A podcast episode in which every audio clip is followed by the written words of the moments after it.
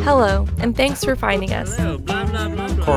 Karamdeo. Karamdeo is a local church in Denver, Colorado. We're a network of friends following Jesus together. Join us for preaching, teaching, announcements, and other musics.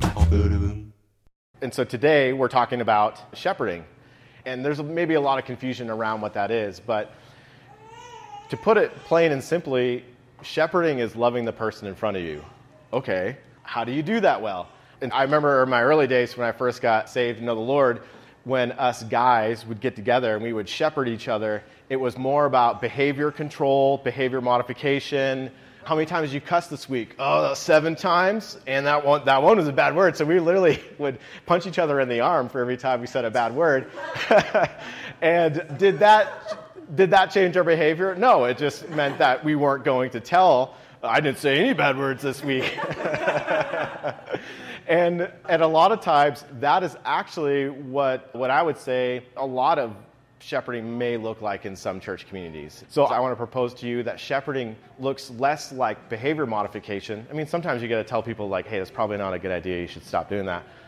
But I want to propose to you that shepherding looks like caring for somebody's story. I just feel it so deep within my soul that everybody has a story and everybody's story matters and that we are a part of the story of God. And I also feel like when you are diving into somebody's story, there's not a lot of room for judgment. I mean, you can, but when you're truly diving into someone's story, all you have is empathy for that person. And this is how and why they got to where they're at today.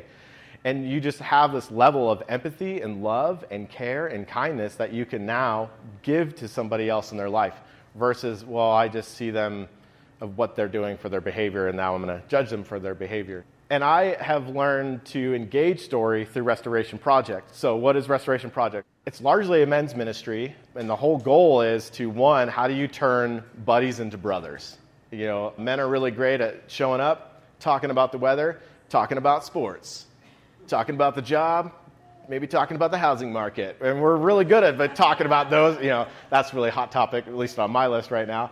But usually those conversations don't go any deeper than those type of dynamics. And that's really unfortunate because there's a deeper story to engage with men. And with Restoration Project, we create experiences to help men engage their own story.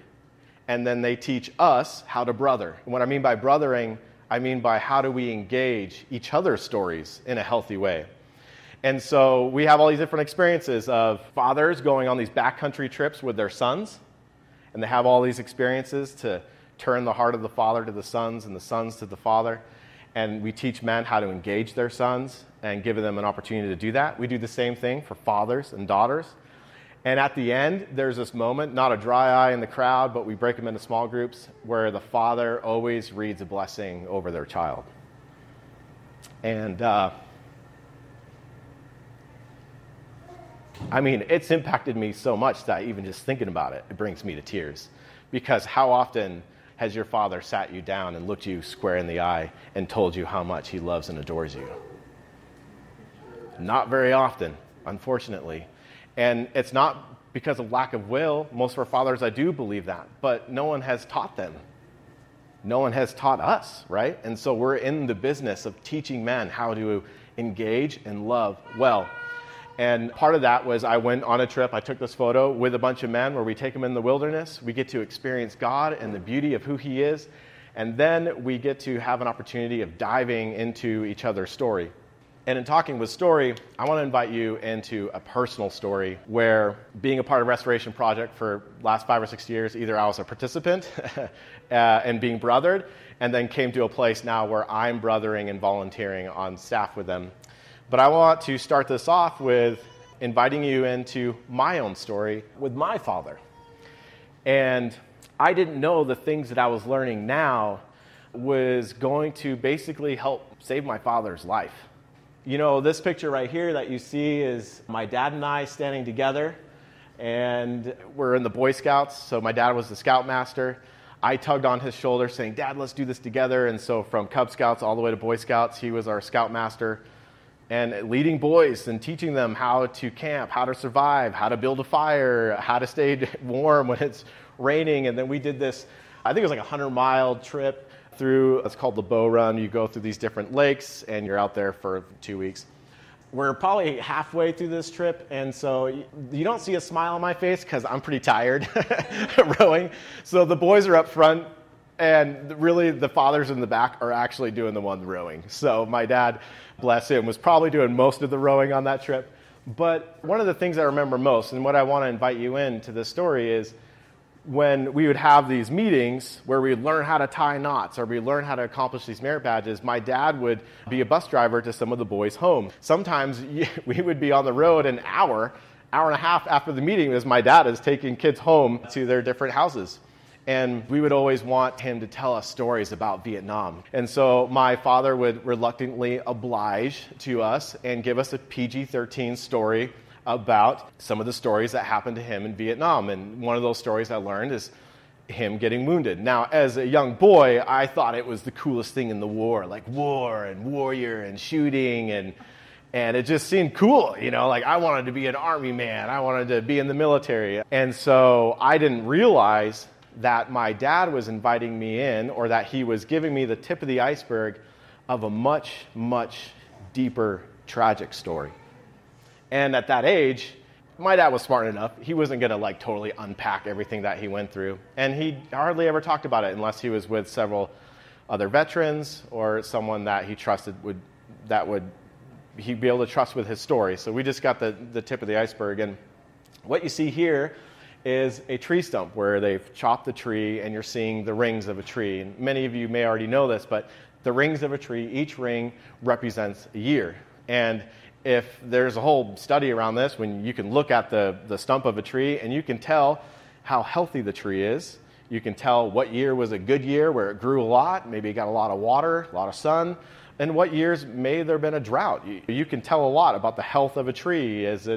Are there worms growing in it? Is there rot happening in it? And what I love about this picture is that our story is like rings in a tree. Every year we get older. Every year we grow. Every moment is a ring in our life. It's a moment in time that is marking us. And some of those moments are really great, and some of those moments are not really great. And really, when we're talking about story, it's not talking about like one story, or I don't have a story, or nothing really bad's happened to me, or my life was pretty bland. I don't buy that.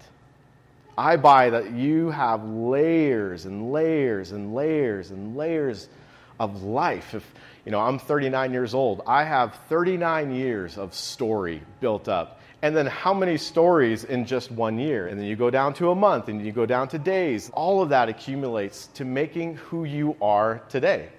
So let's set the context of what I mean by story. And I'm going to kind of blaze through these because I want to get to how I was able to use this, not only with other men, but more importantly with my dad. I believe that there's two stories in everybody's life. There's the story of glory and the story of the shadow. So the story of glory is the calling of God on your life. It's what God says who you are.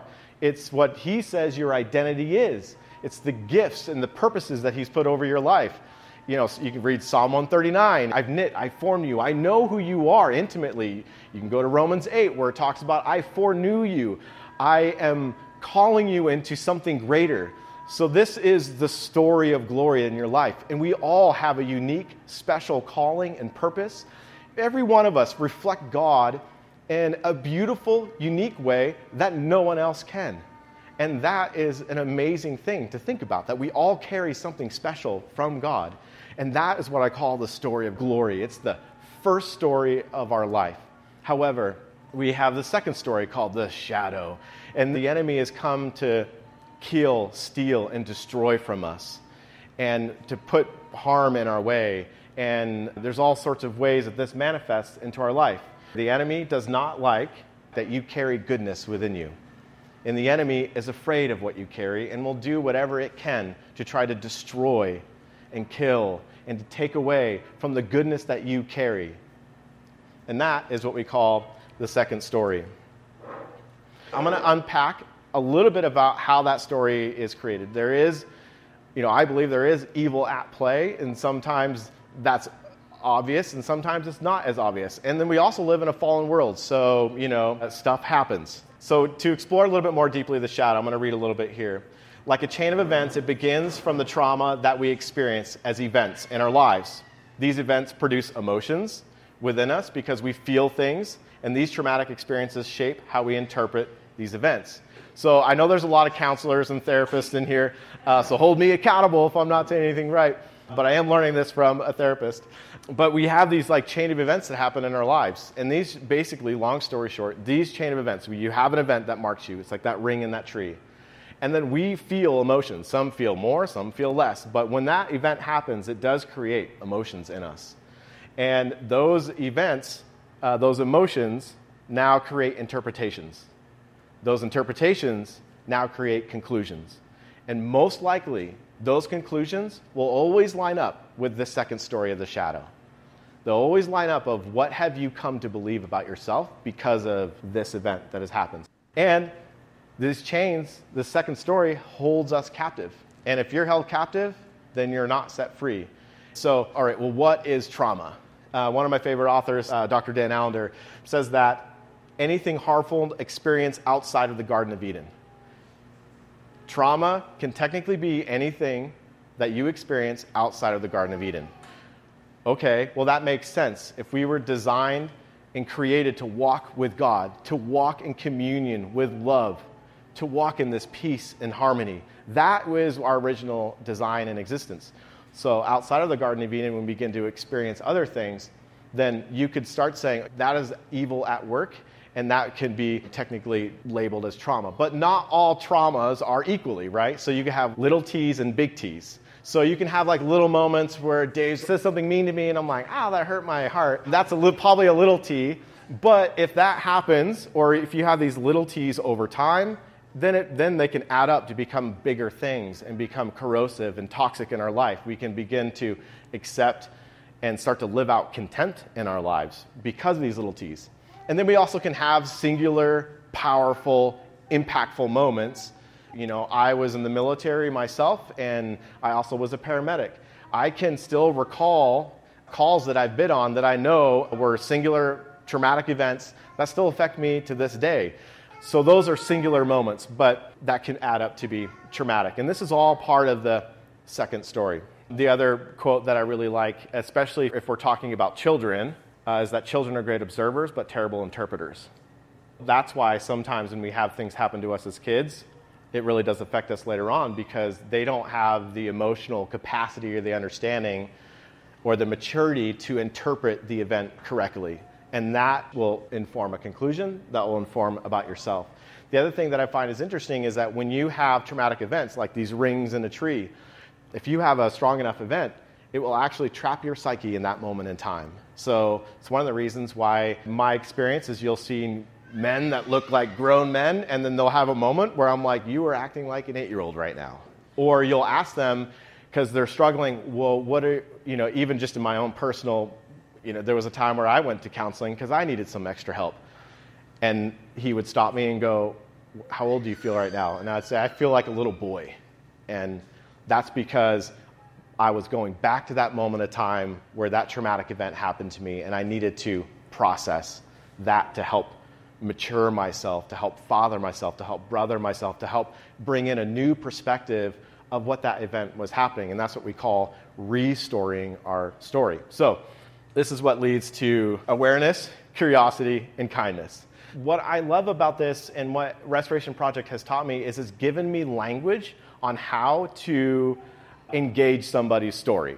So you're like, okay, I want to love someone well, I want to engage with their story. Well, like how, right?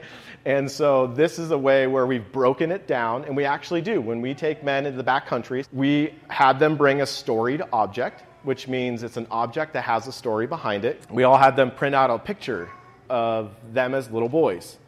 And then we would have them tell the story behind the picture.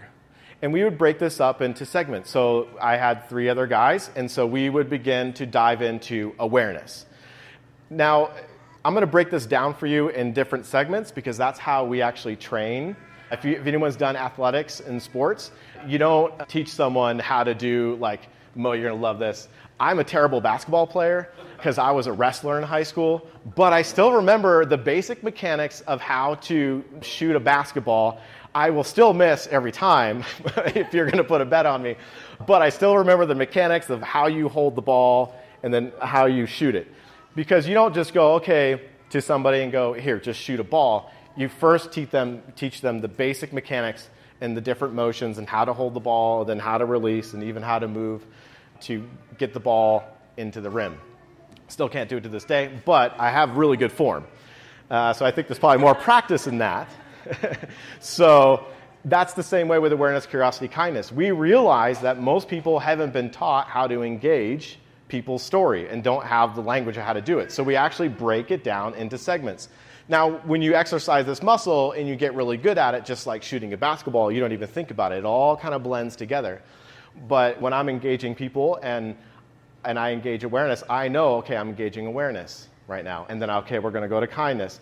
But in real life, that all kind of just blends together. So we break it down into segments. We basically say, okay, everyone tell their story. So that's awareness. Now, the rules for awareness is no one can interrupt. It's really easy, to be honest with you. It's really easy. They tell their story, you listen. Now, for the person that's being aware, you're looking at body posture. How are they holding themselves? How, did they change posture during different parts of their story? What are they telling you? What are they not telling you? When did they get emotional? When did they not get emotional? There are some times where they're telling like a really hard thing, and they are stone cold, nothing. And I go, oh, maybe they need to be connected there, right? So I'm just being aware of their story. Now, the thing about awareness is I want, if you're really truly listening, I want it to provoke curiosity, which is our next one. So then we have a moment where we go around, and this is the, I would say probably the fun part, where you get to go hunting in their story. You get to explore the landscape of who they are that they presented to you. And curiosity allows you to help them explore their landscape too. So curiosity really is just, in its simplest form, is asking questions, right? Now there's some rules to this too, so I'm trying not to ask, so what color was your house? What was the weather like? Who was winning in that baseball game? I'm trying not to ask too many contextual questions. Sometimes I need to kind of understand the story better. But really, like, some of the questions I'm asking is, well, what did you mean by that? What was it like for you in that moment? Where were you when this was happening? How did that feel when this thing happened? One of my favorite is, what did you come to believe about yourself in that moment? That's genuine curiosity. A couple things that you don't want to do here is put a Band-Aid on it by advice giving, because I see that a lot. So no advice giving. They probably already know what they need to do to not do the thing. They need help to explore the thing. And then you got to hold your assumptions and judgments at the door. You're really just truly taking them in and their story in for who they are and asking genuine, curious questions. And then at the end of the trip, we do this thing called kindness. And we do it in front of everybody, but we break it down into small groups. But kindness is now, because of curiosity and because of awareness, I am looking for the first story in that person's life. I'm looking for how the enemy has attacked them or how evil has been at work in their life to come against the first story. At this moment of kindness, I begin to reflect the first story that I saw with them, which is really impactful because now I have taken the time to hear who they are. So when then I begin to call forth the goodness that I saw in them, to say, actually, that desire was good and the enemy came in to twist it, or this moment came in to twist this good desire that has been unmet. I'm calling forth the first story in that person, and it becomes really impactful and really meaningful because you've spent time with them. You have spent time exploring and learning who they are in their landscape. And it's basically what you'd say is layman therapy. It's layman counseling. And it's story-based narrative therapy. And I didn't realize over these last 5 or 6 years how critical this moment in time would be when I would have to muster up all of my own skill set to love and brother my dad in this process. I got a phone call from my mom, and she was more than worried about my father. And basically, my dad was having an emotional breakdown. Not at that moment, but has been having an emotional breakdown. And it was right around my birthday. And why that is significant is because it was right around the time that my dad was wounded in Vietnam. And it was 50 years ago that had happened.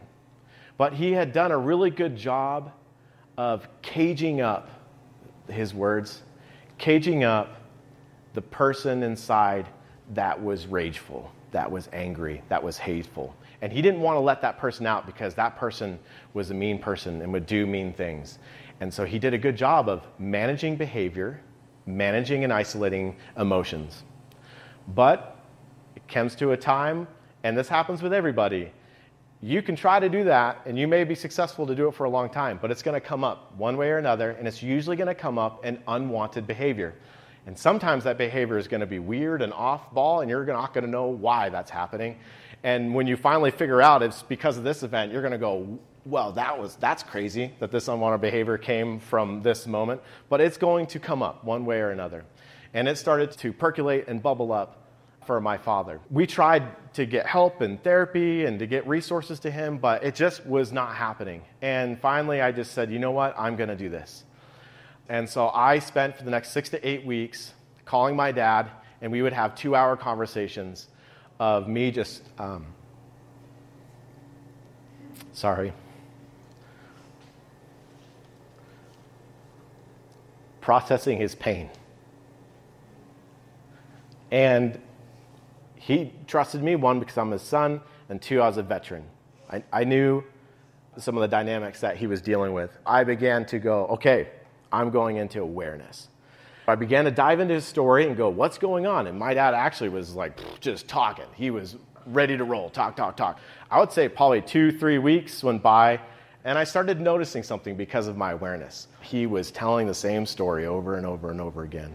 He was on this, what I call the trauma train loop. Or my dad would say, it's a brain itch. It's a neural pathway brain itch, right? And then I realized, okay, I actually need to derail the train with a question. So then I began to ask him questions to probe a little deeper into his story. I'm going to take a moment now to read you from his own words. He actually wrote a book, and this is my father right here when he was a young buck, early 20s. I'm going to read you the story of the moment in time where he fragmented, where that part fragmented from him, and then he said, I'm going to lock it away into a cage. I'm going to read you that because it's actually in his own words. It's actually really interesting to see that moment in time happen and him having the awareness. And then I'm going to unpack how we addressed it and how we unpacked it to actually bring that fragmented part of himself to reintegrate that back to him into wholeness. So here's my dad on the photo. On the left side was a photo taken just before he was wounded. It's a little long, so bear with me, but it's a good story. The evening I was wounded, the military operation involved a night air insertion near what was supposed to be a hostile village called Ven Suk. Army intelligence said that the enemy was spending the nights in this village. They didn't tell us how they knew this. So the idea was to insert troops in the dark to surround the village and to surprise the enemy. The only problem was the village was in a place called the Iron Triangle. And this fact wasn't lost on any of us who had been in country for a while. The Iron Triangle was 60 square mile area lying between the Saigon River and Route 13, about 25 miles north of Saigon. 30,000 soldiers, American and South Vietnamese, spent 19 days battling the Viet Cong in this area in January of 1967, and over 700 enemy soldiers were killed. 2 years later, we were still trying to keep enemy forces from regrouping and staging in this area, and we were always trying to chase them out to little or no avail. I was seated on the lead chopper, one of 10 helicopters flying in a single file formation of 5 helicopters each. We were flying in a UH-1H Iroquois, commonly known as the Huey. Each helicopter was carrying 8 to 10 soldiers and was getting ready to airmail a recon unit from the 1st Infantry Division into the Iron Triangle with special delivery instructions. If you were an enemy soldier, it simply would be the kind of news that you wouldn't want to receive. Though we had done this dog and pony show many times before, this was the first time we had done our air insertion at night. When we started orbiting the landing zone, LZ, I could see my patrol mates in the chopper getting ready for the landing. Soldiers were checking to make sure their weapons were locked and loaded. I was singing a Beatles song at the top of my voice, though no one could hear me through the sound of the chopper's prop wash as the blade cut through the air. I was thinking how good this all felt, flying in the sky and all. I swore I could hear the sound of the chopper blades singing harmony with my song.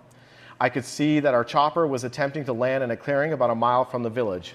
We were about 500 yards from the edge of the jungle, flying about 300 feet off the ground. When the seats of white and green tracers announced that the enemy automatic weapon positions on the ground had opened fire, it seemed so strange that there being no sound of gunfire which could be heard. The tracers were coming up at us like fast-flying fireflies, and one line of these tracers was walking right in on our chopper. I was sitting by the door and tried to sit back further in the helicopter's hole for cover, like a turtle pulling his head into a shell once it's sensing danger. I began to hear the metallic sound of bullets hitting our Huey. I could feel the chopper lurch and slip to the right, and out of the corner of my eye, I saw the pilot in the left seat slump over. My left hand snapped back like it had been hit with a baseball bat, and part of my plastic rifle stock exploded, the pieces of plastic embedded in my face. The chopper's door gunner on my left screamed out in pain and grabbed his side. Someone else fell back behind me. As I fell back, I looked over my shoulder, and I could see Sergeant Kelly lying on his side, facing the door. He was right behind me, and I noticed a small bloody hole above his left eyebrow. My survival switch had been turned on, and I was very aware of everything happening around me. It was like I was in some kind of movie being played out in slow motion. The chopper continued banking hard to the right, and the light from the illumination flare now filled the interior of our chopper cabin. I closed my eyes, and I was finding it hard to breathe. I was thinking of my family back home, and that maybe dying wouldn't be all bad. Strangely, I wasn't afraid to die, and a part of me had already accepted this fact several weeks before. It was then that I felt the chopper right itself as the other pilot gained control and altitude. The medic hollered in my ear, "Are you all right?" I could feel that he was holding me by my web gear with his right hand. "I think so," I shouted back. Damn, how lucky could I be? The chopper swung around, and as I sat up, I could see bullet tracers flying all over the place. The helicopters reorganized in the air, and we were soon joined by another set of 10 Hueys, single file and in staggered formation. The first 9 helicopters came in with machine guns blazing, just like the Old West, straight into hell itself, it seemed. The machine gunners were firing at anything that moved. Suppression by fire, it was called, and we were pouring it on. I was slipping in one rifle clip after another as fast as I could, trying to empty as many 19-round clips from my M16 directly into the jungle edge where the automatic weapons fire initiated from. I could feel the barrel's heat through the hole in the plastic stock which surrounded the barrel of my rifle. I was on automatic fire, shooting and reloading with one hand, which was a bit difficult, but nothing mattered now. It was a do-or-die moment, and I was hoping the enemy soldiers would be the ones doing the dying.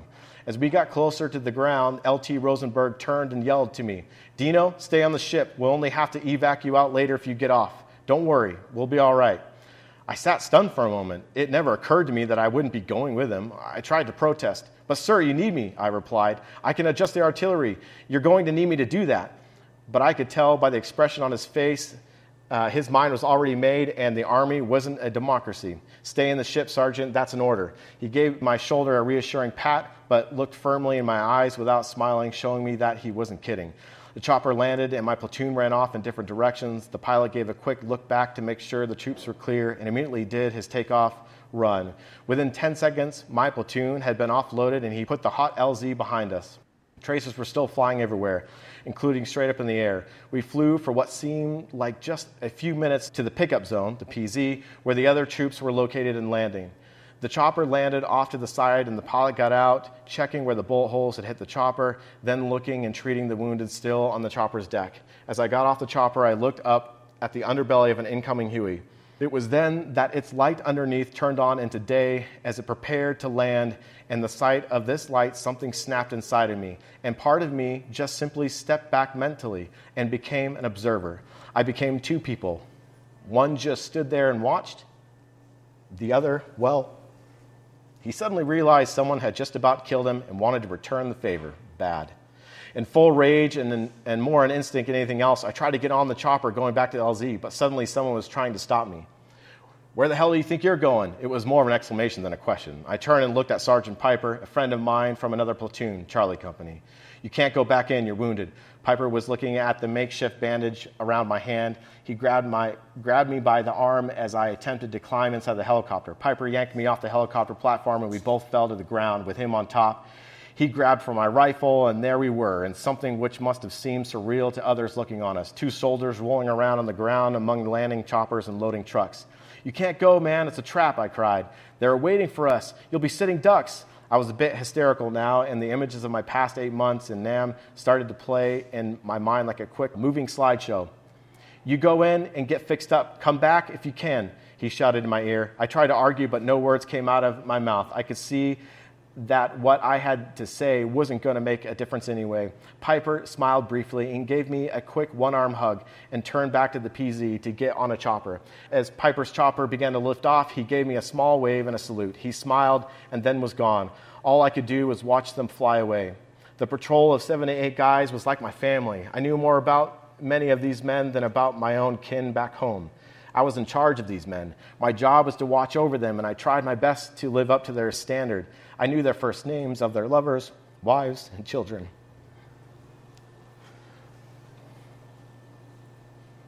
I knew what they liked to eat, drink, and wear. I knew the names of their parents, where they were born, their favorite movies, books, and food. I knew some of their hopes and dreams. Hell, I even shared their mail with me, and I did the same for them. They were like brothers to me, and I had friends back in the world, but I never felt a bond towards them as I felt towards the members of my patrol. It was the most helpless feeling in the world, like something in me was dying, and I would never be the same. And now hearing the story as an adult and hearing the full aspect of it, right? It was an eye-opening experience to hear the full intensity of what he experienced, the trauma, the loss. I'm aware of the innocence. He's singing a Beatles song on the way of going into a firefight. I mean, there's a naivety and an innocence there. And in a moment, completely wrecked and destroyed and stolen away from him. And in his own words, he is talking about this fragmentation that's taking place. And this is something that happens to all of us in our stories as well. So I began... through asking curious questions, I began asking him about this moment. He began talking about this moment. And he began talking about this person that he had locked away and he's afraid to let out. And I had proposed to my father. I said, I don't think, one, he thought this person was dead and locked away and buried. And I said, Dad, this person's not dead and locked away and buried. Obviously, because it's coming up 50 years later. And he goes, oh, yeah, this thing inside of me is not dead. So that was a revelation. And then I said, I think that this person who you've locked away is good. I'm curious what he has to say. And that's something he's never thought about before. So my dad began to process, I think he's mad. I think he's angry. And I said, yeah, I think he is angry. I think he is mad. Do you think we could give voice to that? And so he began to process and give voice to his pain and to talk through it. And then I said, Dad, I don't like calling this person. Calling this person this unknown someone that's dealing with pain. I think we should give him a name. What do you think we should call this person? Because I know it's my dad. And we're still isolating him as being bad. So let's give him a name. And this does not lose me. My dad says, they used to call me Pearl. And I don't know where they got that from, a bunch of rough, tough guys in Vietnam. And he gets the nickname Pearl. And he goes, I think we should call this man Pearl. And it was not lost on me the goodness of God to, in that moment, he's our Alpha, he's our Omega. And God knowing that the story and the journey that my dad would have to go on, and God, I believe with all my heart, had it on those heart of men to name him Pearl, because we all know that pearls are born from a grain of sand, and it irritates it, and then it grows into this precious stone.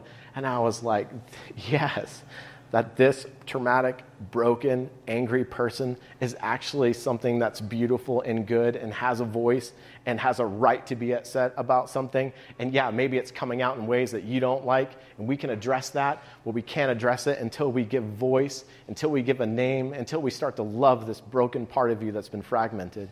And from that moment on, my dad has been able to accept and integrate back into him this person that had been locked away and fragmented and causing a ruckus in his life. And that has been a life-changing moment to integrate that back into him. And I share this story because from what I have learned, this has been the most dramatic example in my own life of me being able to use awareness, curiosity, and kindness, not coming in with judgment, not coming in with like, you just need to fix this or you need to go and do this, but coming in and shepherding their story, loving their story, helping them walk into their story and explore who they are, who God is, where they may have seen and believed lies of how they see themselves, how they engage people, and how they engage God. And this is a very dramatic example. And I'm using that to make a point. But my dad would say, even from himself, that you don't need to go to war to experience trauma. Like, we all have this. We all have a story. We all have traumatic experiences. We all have things that we go through. And that's what I want to invite you into this season. When we go into house church, is truly engaging each other with awareness, curiosity, and kindness. Engaging each other where we're taking the time maybe to listen to each other's stories and then asking questions. Help them explore. We're exploring. And then reflecting the goodness back that we see in them from these stories that we see. I think that this could be a really beautiful moment going into house church where we all get to engage in each other's stories. We all get to engage with God in our stories in this house church context. And I know that it's changed my life and helped me mature in Christ to see better who I am. It's helped me grow in self-awareness of when maybe I'm healthy and when maybe I'm not. And it's blessed my marriage, being able to engage in healthy relationship. Engaging my wife with awareness, curiosity, and kindness. My wife dishes it right back on me, awareness, curiosity, and kindness. And we lovingly help each other grow in maturity and grow in Christ. Jesus, we come to you as we are, and all of the goodness and the calling that you've put on our lives, all the gifts we carry, and we also come to you with our baggage, our second story, Lord, and we just submit that to your care. We submit that to your shepherding. And Lord, I pray that you would continue to lead and guide and give us the wisdom on how to engage each other's story and give us the courage on how to love each other well. Father, I pray that you would impart this on us, burden our hearts to love and care for each other's story. In Jesus' name I pray. Amen. Thanks for listening. If you want to connect further, please visit us at www.cdchurch.org.